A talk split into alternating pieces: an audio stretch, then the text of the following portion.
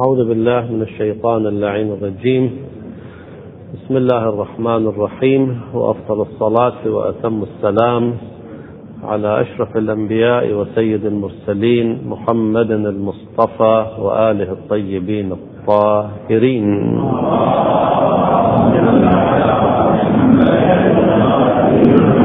السلام عليك يا سيدي ويا مولاي أبا صالح المهدي. هذا يوم الجمعة. وهو يومك وباسمك وأنا فيه ضيفك وجارك فأضفني وأجرني فإنك تحب الضيافة والإجارة. لو تأملنا في هذا السلام المتوجه إلى الإمام عليه السلام نلاحظ في هذا السلام نلاحظ فيه عبارتين. العبارة الأولى وأنا فيه ضيفك وجارك. الإنسان المؤمن في زمان الغيبة حقيقة يعيش هذه الحقيقة حقيقة الضيافة والإجارة وذلك فرع الإحساس بحياته بين أيدينا. فرق بينه بينه عليه السلام وبين والده الإمام العسكري. البعض منا في مقام العمل لا يكاد يفرق في مقام التعامل بينه وبين آبائه الكرام وكأنه صلوات الله وسلامه عليه يعيش في جزيرة نائية أو على رأس جبل في خيمة مع بعض أصحابه مثلا ويذهب بعض الأوقات للحج والعمرة وزيارة جده وهكذا. والحال بأنه صلوات الله وسلامه عليه يحيط علما بأنبائنا ولا يعزب عنه شيء من أخبارنا. نحن نحن في بعض الحالات نرى منظرا في التلفاز يعكس جانبا من مأساة في بلاد المسلمين. البعض منا لا ينام ليلته. فكيف بمن هو المعني بشؤون المسلمين؟ وبين من يعاين الحدث لا يراه في التلفاز؟ وصاحب المصيبة يستغيث به وهو لا يقدر لا يقدر على الإغاثة لظروف زمان الغيبة حقيقة قلبه صلوات الله وسلامه عليه من أكثر القلوب في تأريخ البشرية تألما. أنا ما رأيت في النصوص أن الإمام معدود من زمرة البكائين. البكاؤون تعرفون منهم إمامنا زين العابدين عليه السلام منهم يعقوب منهم آدم ولكن أعتقد أيضا من العيون التي تبكت كثيرا على وجه الأرض أكثر من ألف سنة وهو يعيش مأساة الأمة بالإضافة إلى ما منسوب إليه يا جداه لأندبنك صباحا ومساء ولأبكين عليك بدل الدموع دما وخاصة هذه الأيام المنسوبة إلى جده الحسين عليه السلام. نرجع إلى موضوع الحديث. كيف نتعامل معه وما هي وظائفنا في زمان الغيبة طبعا هنيئا لمن أدرك زمانه وقد قلت في أكثر من مناسبة لو جاء مخبر عن الحكيم الخبير لو جاء جبرائيل الآن أو ملك وقال بأنه أنت ستعيش دولته الكريمة تقول نعم هذا الشيء جدا معقول وممكن لأن سرعة الأحداث في زماننا هذا تبشر بذلك. فإذا من المرجو كثيرا أن نعيش هذه الدولة الكريمة ونحن في أوج التوفيق والصحة والعافية.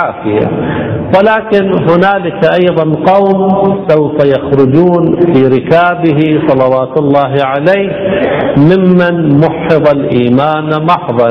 أما نقرأ في دعاء العهد نعم اللهم لو حال بيني وبينه الموت الذي جعلته على عبادك حتما مقضيا فأخرجني من قبري مؤتزرا كفني شاهرا سيفي مجردا قناتي ملبيا دعوة الداعي في الحاضر والبادي الذي يلتزم بهذه الزيارة أربعين صباحا يرجى أن تستجاب له هذه الدعوة. أنا قلت أيضا أنا لا أتوقع أن هنالك مؤمن أو أحب أن لا يكون هنالك مؤمن إلا وهو قد أمضى هذه الأربعينية. أربعينية من أيام حياته بعد صلاة الفجر يلتزم بهذا العهد ويقال أن الذي يوفق لذلك يرجى أن تكون هذه علامة خير. الكثيرون يلتزمون في اليوم الأخير نعم ينتابه النوم ولا يكمل عدد الأربعين. حاول في فترة من الفترات شهر رمضان عادة الناس مستيقظين عند الفجر. لو أضفت إليه عشرة أيام قبل الشهر وبعد الشهر يرجى أن توفق لقراءة هذا الدعاء. طبعا بالشكل المطلوب أقول هذا الدعاء مو قراءة الدعاء وأنا أيضا بعض الأوقات أشتبه وأقول اقرأوا الدعاء ادعوا بهذا الدعاء وإلا القراءة قد لا تعد نعم دعاء حقيقيا. وصلنا إلى هذه الفقرة من الوظيفة في زمان الغيبة من وظائف المؤمن في زمان الغيبة التسليم القلبي لشريعة جده المصطفى صلى الله عليه وآله وسلم. أنا حقيقة اسمحوا لي في هذا اليوم أسجل ملاحظة عتابية على الكثيرين. نحن عندما نتكلم في الطب ونخطئ قليلا أو ندخل بعض التفاصيل الطبية يعترض الأطباء علينا ويقول يا فلان هذا تخصص طبي راجع الأخصائيين ومن اللطيف أو الطريف عندما طبيب معرفة يعطينا وصفة دوائية ونقول له يا فلان فأنت صديقنا ما هي الحكمة في هذا الدواء أو ما هي الخاصية؟ يقول هذا شغلي أنا طبيب وأنت عليك أن تقلدني في هذه المسألة كما نحن نقلدك في باقي المسائل. وهذا الجواب طيب ولا اعتراض عليه. كيف الأمر؟ طبعا الطب يتناول هذا الجسم هذا الهيكل الذي وزنه 100 كيلو مثلا بارتفاع متر وسبعين سنتيمتر مثلا ومآله إلى التراب وإلى الديدان. علم الطب أرقى العلوم هذه الأيام يتناول هذا الهيكل الفاني. المهندس يبني بناء لهذا الهيكل الفاني في درجة لاحقة. فأعتقد أن المهندسين لا يتأذون عندما نقول أن عملكم دون الطب لأنكم تبنون مسكنا لهذا البدن الذي هو الأصل. والدين يأتي ليبرمج روح الإنسان والسعادة الأبدية فإذا صار دور الدين كل واحد يدلو بدلوه. أنا أفهم القرآن هكذا يقول الآية هكذا تقول هذه رواية ضعيفة هذه رواية مردودة هكذا هذا هكذا. أخي العزيز المسألة خطيرة جدا فليتبوأ من فسر القرآن برأيه فليتبوأ مقعده من النار. علماؤنا الأبرار في الحوزات العلمية ستين سبعين سنة من البحث العلمي يقول بعض الفقهاء عندما كان يريد أن يكتب الفتوى كانت يده ترتجف وتقول يا رب معنى كلامي أن سوف أكتب حكمك حكمك على هذه الورقة يا لها من مسؤولية. وإنسان يأتي ويقول الإسلام يقول كذا الدين يقول كذا. طبعا نحن أيضا لا نغلق باب الفهم لا ليس معنى ذلك أن الكلام في الدين ممنوع إلا لأهل الاختصاص نعم هنالك كليات عمومات لا بأس بذلك. المؤمن أيضا له الحق أن يدلي بدلوه ثم إن أراد أن يقول شيئا حول القرآن أو الحديث يقول هكذا يفهم هكذا أنا أفهم لعل الظهور هكذا. لا بأس أيضا الإنسان يتكلم بهذا المنطق أو ينقل آراء الآخرين ويحاول النقد البناء. المهم الإمام زين العابدين عليه السلام يتناول هذه النقطة. هذه النقطة كانت حساسة جدا في حياة أئمة أهل البيت في نفي الطرق اللا شرعية في استنباط الأحكام الشرعية. إن دين الله عز وجل لا يصاب بالعقول. إن كان العقل كافيا لأن يريك الطريق فلماذا أرسل رب العالمين الأنبياء والمرسلين؟ تعرفون الرسول الباطني هو العقل ولكن هنالك رسول خارجي وهو النبي ومن بعده الوصي. ويبدو أن رب العالمين هكذا متعمد في شريعته أن يأتي بأحكام تصطدم مع العقول ليفهم العقل أنه قف مكانك. كيف جبرائيل قال لو دنوت أملة لاحترقت في عالم المعراج العقل لو دنا أملة في جانب الشريعة لاحترق هذا العقل. الزنا أين؟ القتل أين؟ ولكن في القتل شاهدان في الزنا أربع شهود. الصلاة أرقى من الصيام الصيام تقضيه المرأة ولكن لا تقضي الصلاة. الدين لا يصاب بالعقول. ولو ترك الأمر بأيدينا لقدمنا الغسلتين على المسحتين إنسان يغسل رجليه وينقي ما عليه من غبار ودرن هذا أفضل. ولكن جاء الأمر بالمسح إلى الكعبين. إذا دين الله لا يصاب بالعقول الناقصة والآراء الباطلة. والمقاييس الفاسدة. وهذا الذي قام به إبليس هذا المسكين اللعين نعم عمل قياسا باطلا أراد أن يعمل عقله ولعله عند البعض قياس صحيح. يقول يا رب آدم خلق من طين وأنت قلت خلقته من طين وأنا خلقتني من نار والنار تسلط على الطين فتحوله إلى آجر أو فخار مثلا.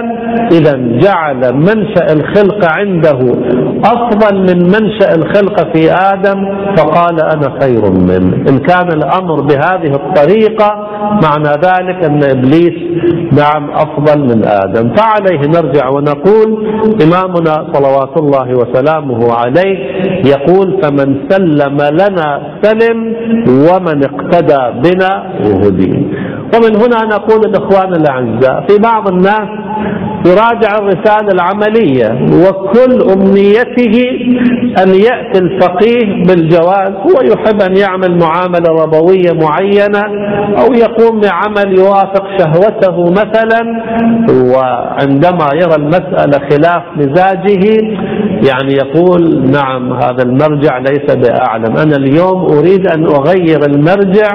لماذا؟ لأنه أفتى بفتوى لا تناسب مزاجه. وهنالك قسم من الناس الآن لا أدري كم عددهم ولكن أيضا ظاهرة غير صحية.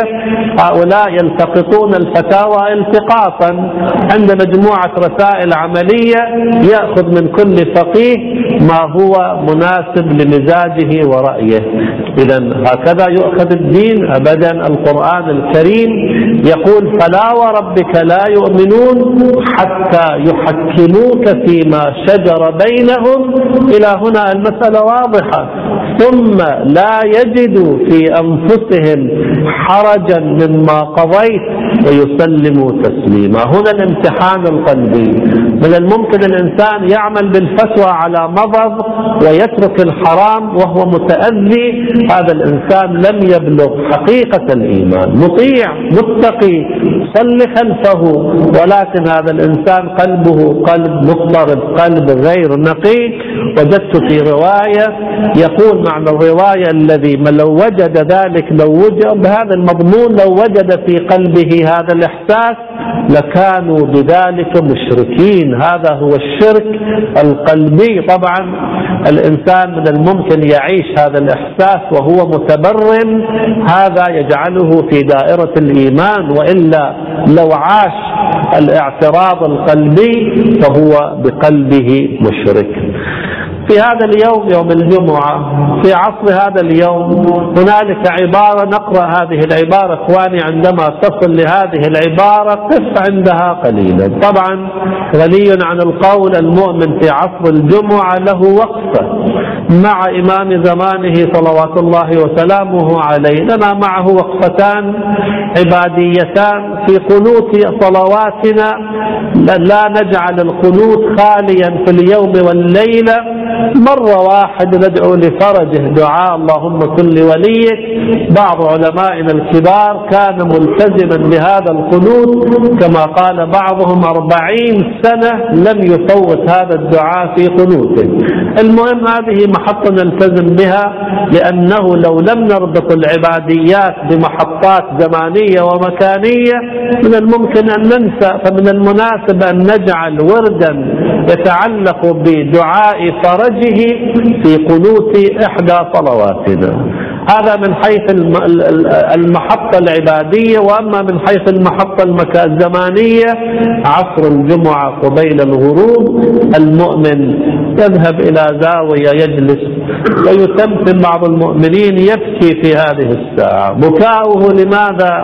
يقول هذا يومك المتوقع فيه ظهورك والفرج فيه للمؤمنين وهذا يوم الجمعة يعني انتهى ساعة الغروب. ولهذا هناك مقولة لا أدري توافقوني عليها أم لا. القلوب المؤمنة تعيش حالة الهم والغم في الساعة الأخيرة من عصر الجمعة. أعتقد في فرق كبير بين ساعة الغروب يوم السبت وبين ساعة الغروب يوم الجمعة. أنا اتفاقا جربت.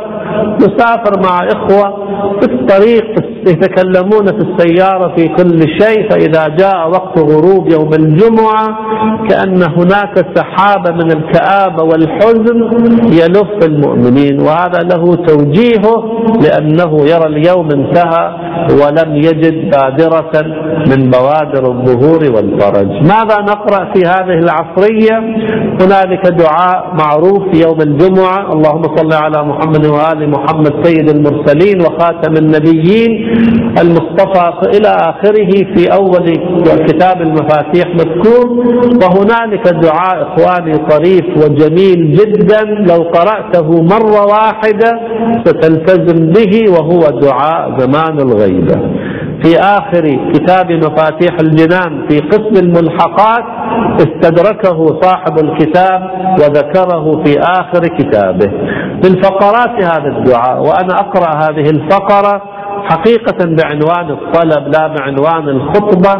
تقول في هذا الدعاء اللهم ولين قلبي لولي أمرك.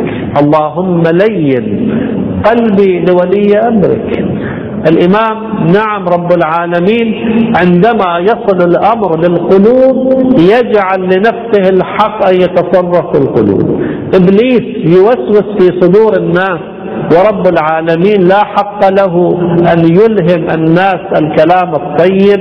اتفاقا في القرآن الكريم عندما يتكلم عن القلوب يصرح بأن الله عز وجل يتصرف حتى في قلوب الكافرين. معنى الكافر بعيد عن الرحمة الإلهية ولكن رب العالمين له طريقه وقذف في قلوبهم الرعب. قذف في قلوبهم الرعب عندما يأتي الإمام يسير الرعب أمامه مسيرة شهر أو سنة.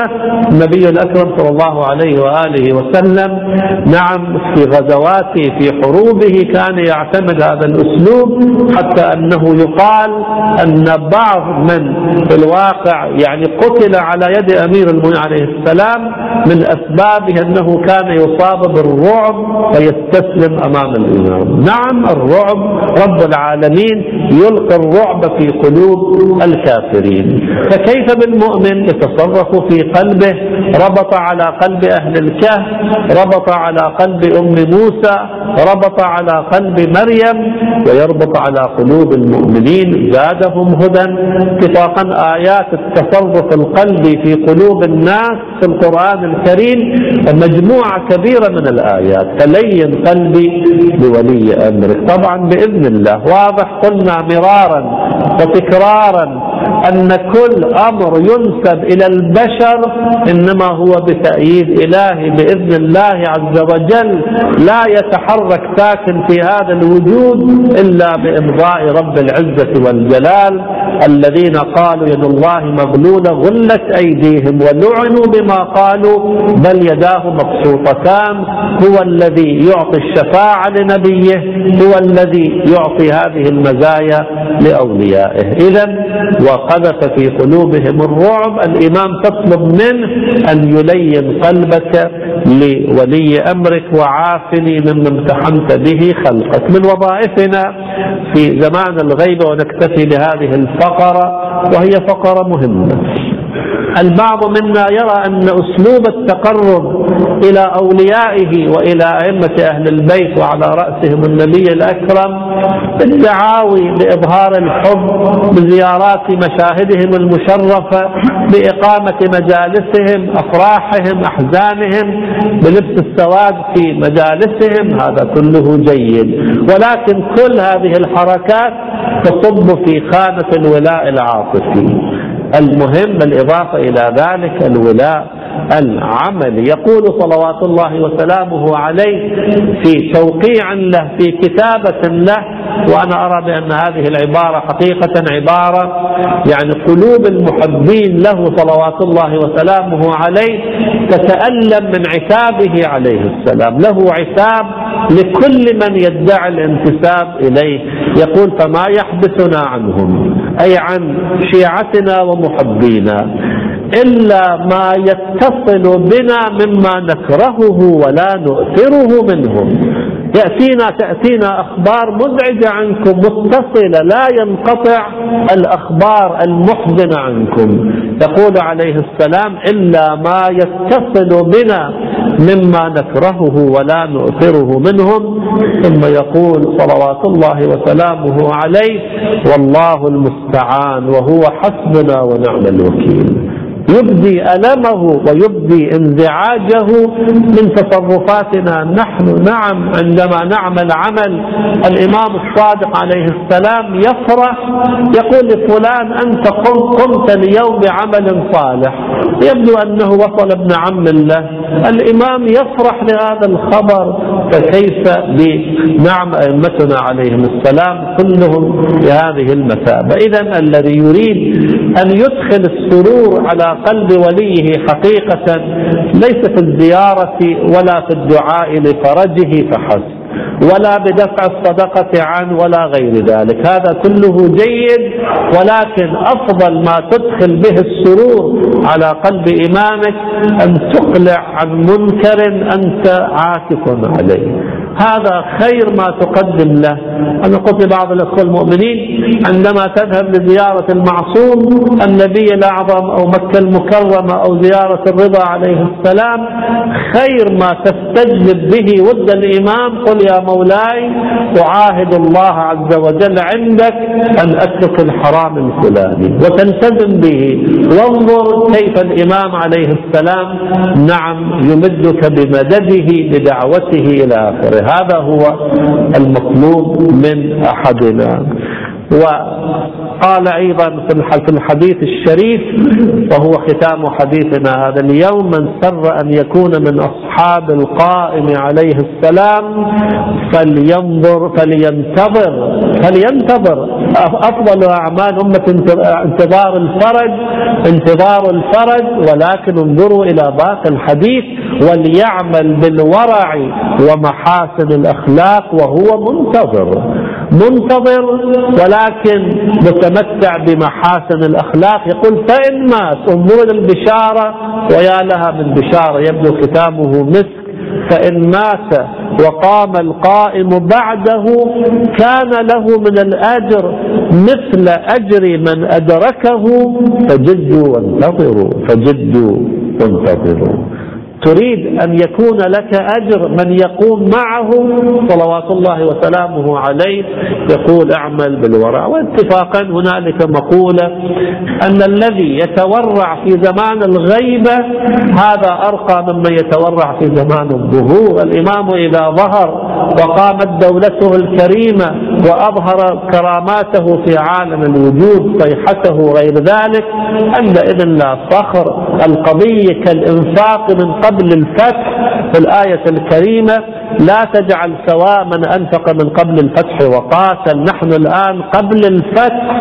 من التزم بلوازم الشريعة الآن أقرب عند الله عز وجل ممن هو في زمان دولته الكريمة. اللهم اجعلنا من الثابتين على ولايته. اللهم ارزقنا مودته ومودة آبائه. اللهم لا تفرق بيننا وبينهم طرفة عين. أبدا إنك على كل شيء قدير. في ختام الحديث هذه الفقرة من دعاء التوسل نكرره على أمل أن يلتفت إلينا بنظرته الكريمة. يا سيدي ويا مولاي يا وصي الحسن والخلف الحجة أيها الإمام المنتظر المهدي يا ابن رسول الله يا حجة الله على خلقه يا سيدنا ومولانا إنا توجهنا واستشفعنا وتوسلنا بك إلى الله وقدمناك بين يدي حاجاتنا يا وجيها عند الله اشفع لنا يا وجيها عند الله. اشفع لنا لسان حالنا جميعا يا أيها العزيز مسنا وأهلنا الضر. وجئنا ببضاعة مزجاة فأوف لنا الكيل. وتصدق علينا إن الله يجزي المتصدقين. أرى بعض القلوب رقت ونحن في يوم الجمعة بين فريضتين أبواب السماء مفتحة. أيضا نقول يا مولاي أبا صالح المهدي يا بقية الماضين يا حافظ أسرار رب العالمين يا ناظر شجرة طوبى وسدرة المنتهى يا نور الله الذي لا يخبو وسيفه الذي لا ينمو لسان حالنا جميعا طالت ليالي الانتظار فهل يا ابن الزكي لليل الانتظار غدو المؤمن. يصبح ليلة الجمعة في النهار يتكلم مع إمامه يقول متى فرجك يا أبا صالح قالت ليالي الانتظار فهل يا ابن الزكي لليل الانتظار غدو ماذا نريد؟ أدرك بطلعتك الغراء لنا مقالا يكاد يأتي على إنسان هرمد كنت ناويا انهاء الخطبة ولكن أرى البعض يقول لا بأس تذكرنا اليوم بمصائب آبائه. يعني ما مولاي متى تظهر لتستند إلى جدار الكعبة ينادي أكتفي بهذه الجمل الثلاث. التي طالما أحرقت قلوب المحبين. ماذا ينادي عند أول ظهوره؟ ألا يا أهل العالم إن جدي الحسين قتلوه عطشانا. ألا يا أهل العالم ألا يا أهل العالم إن جدي الحسين طرحوه عريانا.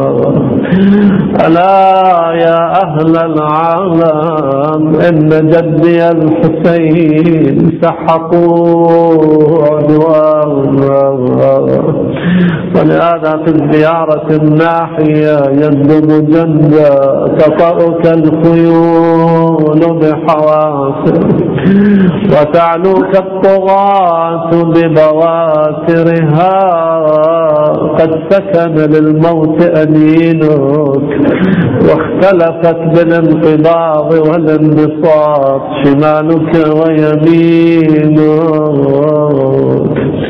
نقسم عليك مولاي هذا اليوم بجدك الحسين الضامي وبأخته الحوراء زينب. يقولون القسم على إمامنا بعمته زينب قسم مستجاب وكل الأقسام مستجابة. نقسم عليك اليوم بعمتك زينب وهي جالسة عند بدن أخيها الحسين. نقسم عليك برضيع الحسين الضامي فطمته السهام قبل يوم الفطام سيدي انظر إلينا نظرة كريمة. سل الله عز وجل أن يعجل فرجنا بك وأن يعجل فرجك بنا. اللهم دعوناك خير ما نختم به الدعاء ضمانا للإجابة عشر مرات. من ناداه عشر مرات لعل الجواب هكذا يأتي لبيك عبدي سل حاجتك. نسألك اللهم وندعوك باسمك العظيم الأعظم العز الأجل الأكرم. يا الله يا الله.